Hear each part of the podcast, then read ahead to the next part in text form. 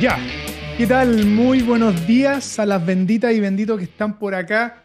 Bendecidos los que estamos en este mundo cripto colaborando en este nuevo renacer humano, este nuevo orden financiero, de verdad, mundial además, que gracias a los negocios descentralizados y basados en las tecnologías cripto y blockchain, por supuesto, lo hacen posible. Ya estamos en este podcast número 54, perdón, en Bendita Tech. Y por supuesto, dar las gracias y saludar a todos los que tienen la piel en el juego.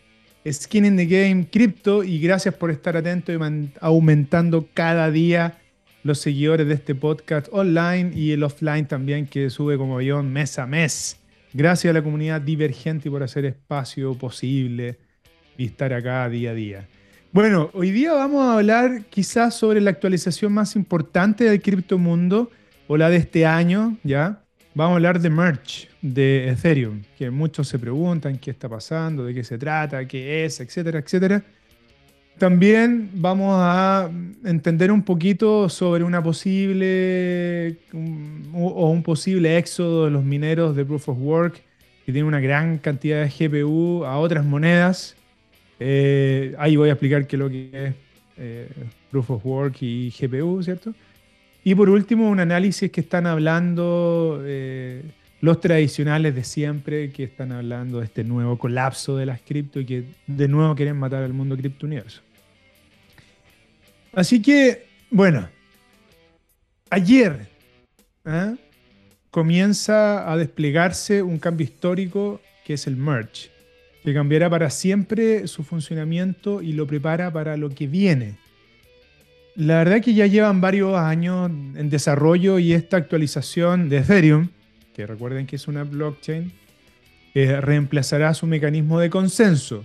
La forma en que se validan y se escriben las transacciones en la blockchain eh, y cómo van recibiendo recompensas por quienes hacen esas validaciones.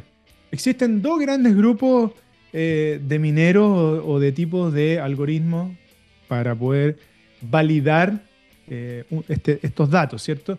La primera es eh, la prueba de trabajo o la POW, que es la Proof of Work, que son supercomputadoras que compiten para resolver una ecuación matemática y quienes lo logran más rápido acceder a esas nuevas, más rápido a esa ecuación, eh, generan una o reciben una recompensa por ese procesamiento de datos, ese poder de cómputo lo mismo se usa hoy día en Bitcoin y lo está dejando de hacer con esta actualización Ethereum. Y la otra forma de poder validar todo esto es la prueba de participación, que es la Proof of Stake, POS, eh, que son tenedores de las criptomonedas que compiten por validar las operaciones de la red.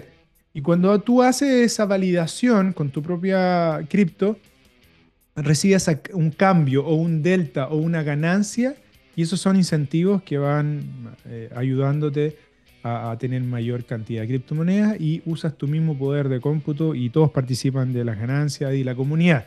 Este mecanismo ya lo usa la Binance Smart Chain, Cardano, Solana y ahora lo va a hacer Ethereum, que es la más importante de todas en términos de monedas eh, programables. Así que el merge consiste en la fusión de la capa de ejecución de la red principal que se usa actualmente que funciona con Proof of Work eh, y esta eh, red con la capa de consenso, ya conocida como la Bacon Chain o cadena baliza, que funciona bajo la Proof of Work. Si todo sale como está previsto este proceso y sigue la visión que tiene Buterin Buterin, que es el fundador, uno de los fundadores de Ethereum, arrancó ayer, ya martes, estamos calentitos. Eh, y va a terminar el 20 de septiembre aproximadamente. Eh, el proceso comenzó ayer, como les digo, a las 11.34 con punto 47 segundos de la hora universal eh, y finalmente se hace la migración que impactará a toda la red la próxima semana. Esto yo lo veo como los que vieron Matrix, por ejemplo, y veo claramente cómo funciona. ¿ya? Es genial porque, miren, primero fusiona o transfiere la cadena original del Ethereum hace una cadena baliza, ¿ya? Eh, que es como lo que, es la que, fusiona la POS. Eh, entre el 10 y el 20 de septiembre se producirá la actualización siguiente que se llama la Paris. Ya, París, ya hemos hablado en otros Bendita Tech de, de esa actualización, que permitirá que se mine el último bloque. Y eso hace que se fuerce la creación del siguiente eh, bloque en el nuevo sistema.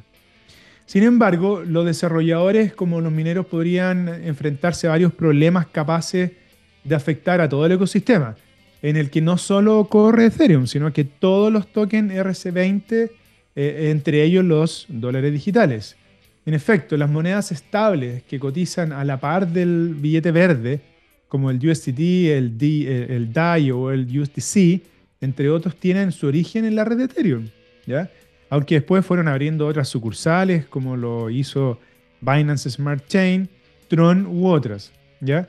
Ahora, ¿qué consecuencias puede traer esta, actualización del merge en Ethereum? Una de las principales amenazas es que si ocurre una bifurcación, es decir, dos redes de Ethereum, la original con POS ¿ya? y la nueva que mantendrá una proof of work. Eso podría, podría suceder porque los mineros no se quieren quedar sin trabajar. De hecho, hace unos meses eh, se crearon dos forks, dos réplicas. Una es ATH-W, que se usa para minería, y ATH-S, que se usa para implementar la POS. Ahora, la suma de estas dos cotizaciones, estos dos tokens, es igual a un Ether, ¿ya? Pero el 95 del valor lo tiene la POS, ¿ya? Eh, lo que demuestra que claramente ya el mercado está asumiendo, dando de baja la minería en Proof of Work de Ethereum. Creo que funcionará sin, sin una bifurcación. ¿ya? No por nada se están realizando tantas pruebas ya desde el 2020 eh, y los ahorros eh, de la gente definitivamente eh, no se van a ver afectados. Nuestras cripto van a estar ahí. Lo más preocupante creo yo que es la integridad de la infraestructura y el tremendo cambio que se está haciendo. Eh, y sobre todo en una recopilación de cantidad gigante de contratos inteligentes. El mayor peligro es que todo se postergue otro año, ¿ya? Porque, ojo, puede suceder.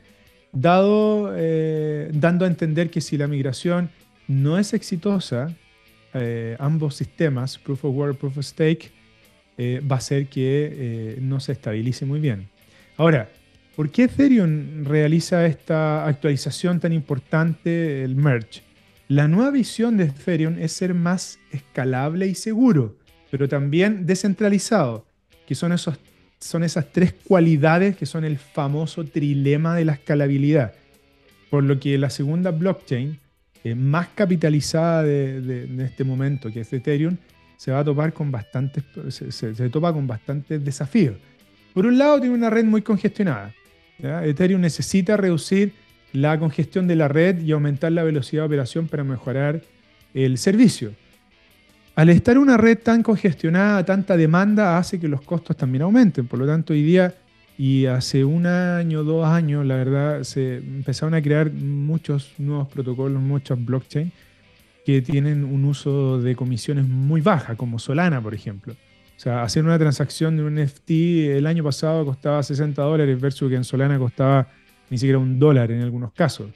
Entonces eso es un dato, por ejemplo, con respecto a la red congestionada. Y lo otro es que claramente al ser proof of work, que es prueba de trabajo con capacidad, con GPU, con computadoras, con, eh, tarjetas de, minería, usa mucha energía. Y la energía consume una gran cantidad de de, contaminación, que puede ser un punto también eh, que, la Fundación Ethereum y todos los que están mirando esto consideran muy importante. Este último punto es muy interesante porque, eh, pero riesgoso a la vez, eh, porque al convertirse en, en eco-friendly, ¿cierto? Como dejan de ocupar tanta cantidad de computadoras que ocupan bastante energía, un octavo menos de lo que ocupan los bancos, por supuesto, para mover la cantidad de dólares eh, impresos o, digitales.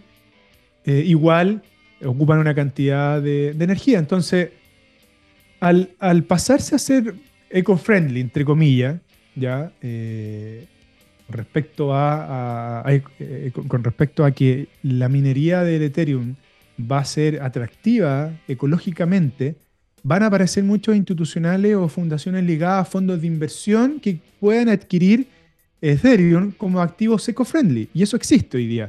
Están los, la huella de carbono, están los bonos de carbono, donde fondos de inversión invierten más porque tienen este timbre de que son eco-friendly. Entonces, eso va a hacer que Ethereum como activo eco-friendly genere más expectación y quizás eso hace que Ethereum va a subir muchísimo. Ahora, el problema es que eso se va a convertir en que va a ser un activo demasiado especulativo, ya como eh, sucede actualmente con Bitcoin, que tiene alzas y bajas copiando las finanzas tradicionales porque está muy metido con el sistema eh, financiero tradicional o los institucionales. Y eso además hace que se centralice. Por lo tanto, ahí se cae nuevamente el trilema que les acabo de decir. Ahora, ¿qué pasará en, toda esta actualización con los exchanges? O donde la gran mayoría de las personas que tienen Ethereum tienen sus eh, criptomonedas, en especial Ethereum. Los exchanges anunciaron que durante la fusión se van a suspender los depósitos y retiros de Ether hasta que finalmente se haga seguro operar. Creo que este es el punto más fundamental y todos escuchen esto. Con este cambio, la minería tradicional quedará en el pasado Ethereum y iremos a un sistema en que los propietarios de la moneda subyacente, el Ether, pueden depositar sus activos para validar transacciones. Ojo con ese detalle. ¿Qué quiere decir esto? Que solo hará falta tener 32 Ethereum, ¿ya? Para poder ser un nodo validador y participar de la competencia de escribir operaciones en la blockchain, recibiendo recompensas por parte de las nuevas monedas que se vayan creando. Esto se usa hoy día en el mundo energético. hay un concepto muy interesante que es el prosumer, que es un productor consumidor. Entonces podríamos decir que vamos a ver el crecimiento de los prosumer criptos, donde yo voy a ser productor cripto y a la vez voy a estar consumiendo mis criptos. Ahora, los que tenemos eh, eh, criptos en las exchanges debemos considerar estos puntos, muy importantes. Evitar enviar Ethereum a cualquier dirección eh, con un intento, en un intento actualizar Ether 2. No hay ningún token llamado Ether 2. Este término quedó obsoleto. La red se mantendrá con el mismo nombre, Ethereum. Antes y después de la merge. No va a cambiar nada para los que tenemos Ethereum o Ether no hay nada que los clientes, por ejemplo, de Binance, eh, por ejemplo, deban hacer para mantener sus fondos. Nada. nosotros no tenemos que hacer nada, nada técnico, nada. No se requiere ninguna acción por parte de los clientes para esta actualización. Ojo con eso. Ahora, si llegase a ocurrir una separación o una bifurcación con, este nuevo fork, los exchange, por ejemplo, Bitso y Binance, Dicen que van a reconocer el activo nativo de la cadena para retiros y, van a abrir nuevos pares de trading dependiendo de las condiciones del mercado que van a estar monitoreando y evaluando. O sea, si llega a ocurrir una bifurcación, van a estar siempre ahí los Ethereum nuestros, ¿ok? Ellos se van a hacer cargo de hacer eh, los, eh, los pares, ¿ya? Es decir, van a poder cambiar la bifurcación por el anterior, ¿ya? Eso no va a tener ningún costo para nosotros. Binance, de hecho, dice que remarca que si el merge no da como resultado la bifurcación eh, o no se genera una, moneda paralela, eh, va a reactivar las operaciones relacionadas con los tokens de Ethereum y los usuarios podrán seguir usando transacciones de Ether sin ningún problema. Bueno, la suerte está echada en este, hasta este punto y esto se viene programándose años. Esperemos que salga todo muy bien y al menos existen planes de contingencia y todos salen beneficiados por los cambios. Eso es parte del juego. La fusión de, Ethereum podría obligar a muchos mineros de criptomonedas a renunciar y abandonar eh, gran cantidad de equipos de minería. Ahí puede haber una oportunidad o quizás no, va a depender de, tu visión. Algunos creen que esta fusión va a hacer que los mineros busquen pastos más verdes, por lo tanto van a inundar a otras criptos y van a tomar todas esas GPU, esas cantidades de máquinas y van a ir a eh, minar otras monedas. Eh, el hatch, por ejemplo, fluirá hacia monedas o el poder de cómputo de Proof of Work de GPU a otra alternativa. Em, ¿Qué alternativa podríamos considerar? Porque recuerden que no solo la industria de la minería de Ethereum eh, es, mono cripto, tú puedes usar esta misma GPU para minar otras monedas a la vez o con diferentes configuraciones, por supuesto.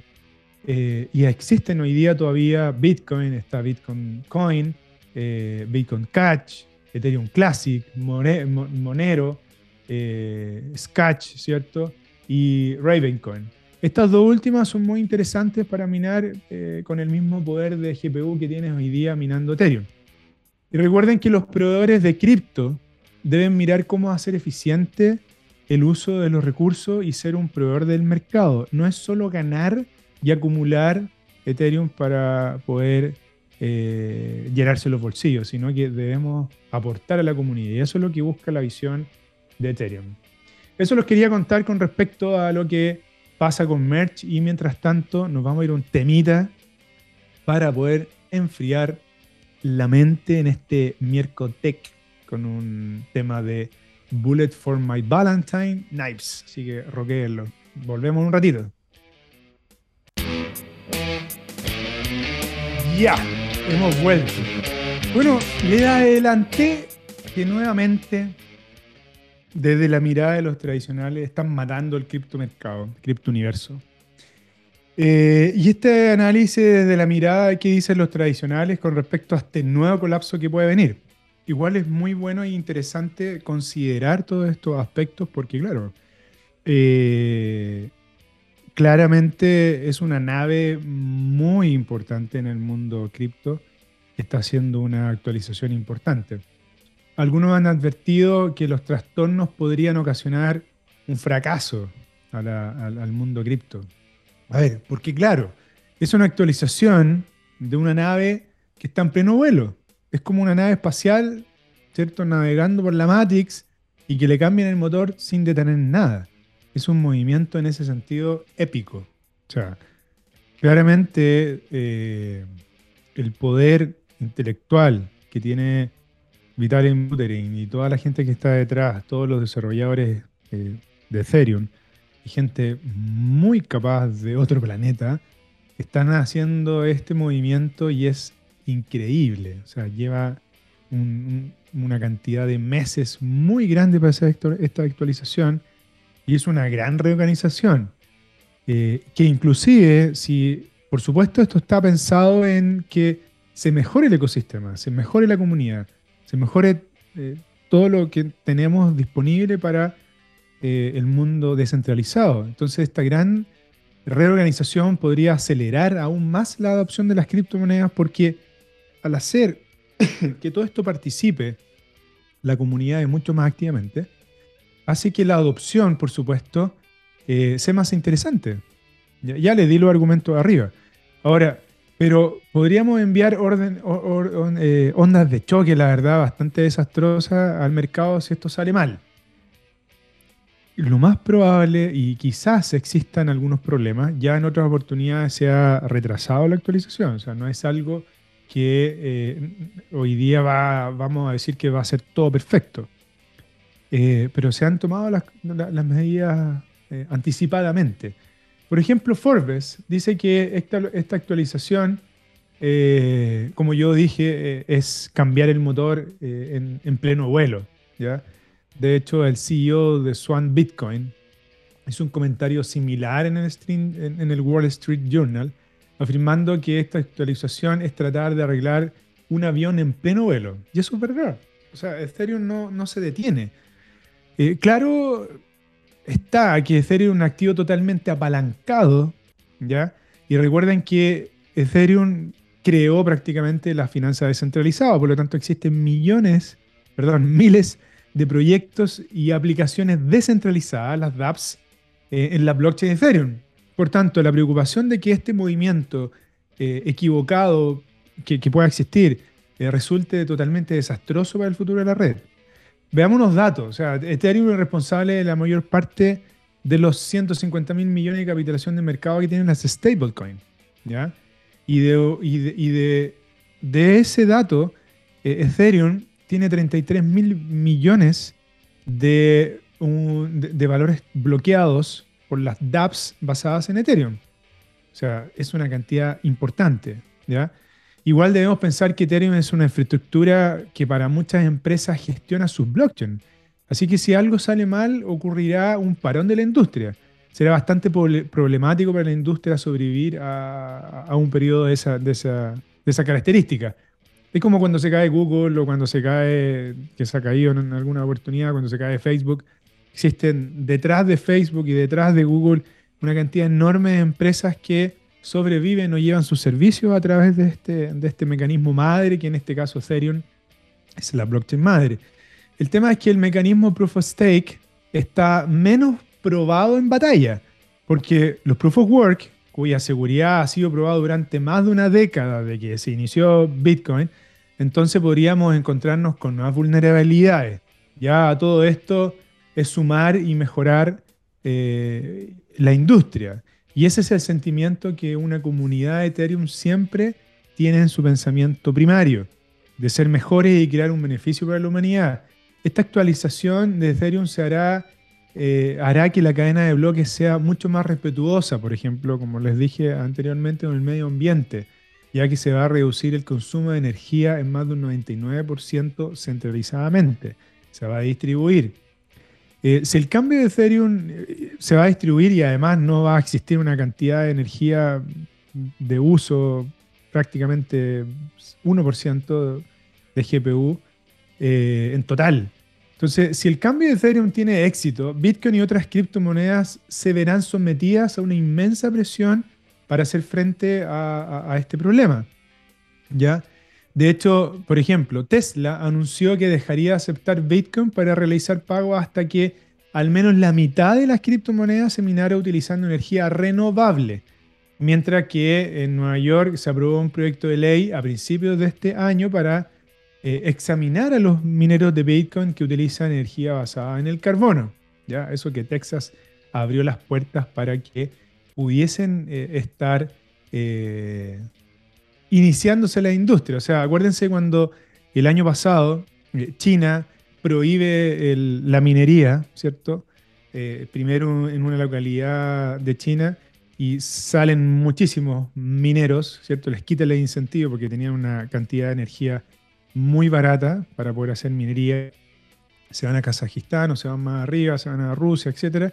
Y Texas dice, yo tengo los mejores, eh, tengo el mejor paraíso para ustedes, para que no gasten energía, tengo, energía nuclear y no les vamos a cobrar impuestos, vengan para acá. De hecho, eh, en ese momento fue cuando eh, Elon se manda el tweet y habla sobre que va a dejar Bitcoin y empieza a quedar la catástrofe porque Ethereum contaminaba, uy, fue, fue desastroso.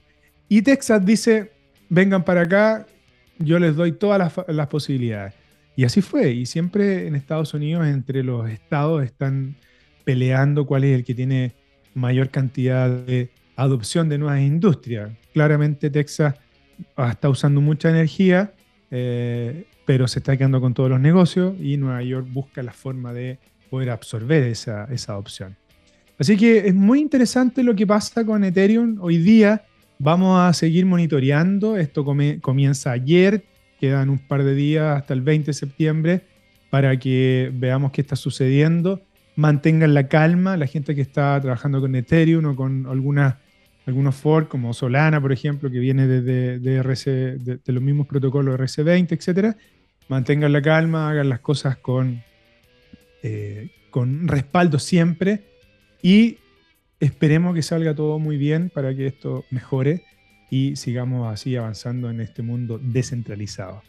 Así que, estimados eh, y estimadas benditas, hemos llegado hasta acá con este eh, Bendita Tech. Gracias por haber estado acá. Recuerden que pueden seguir escuchando este podcast en SoundCloud, ya todos juntos, también en Apple Podcasts y ahí pueden, eh, en el momento que ustedes quieran, buscan Bendita Tech y les va a aparecer.